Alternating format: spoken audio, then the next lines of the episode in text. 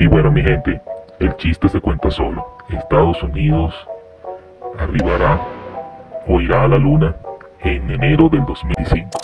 O sea, así será la presión que tiene esa gente por demostrar que han ido y han logrado salir.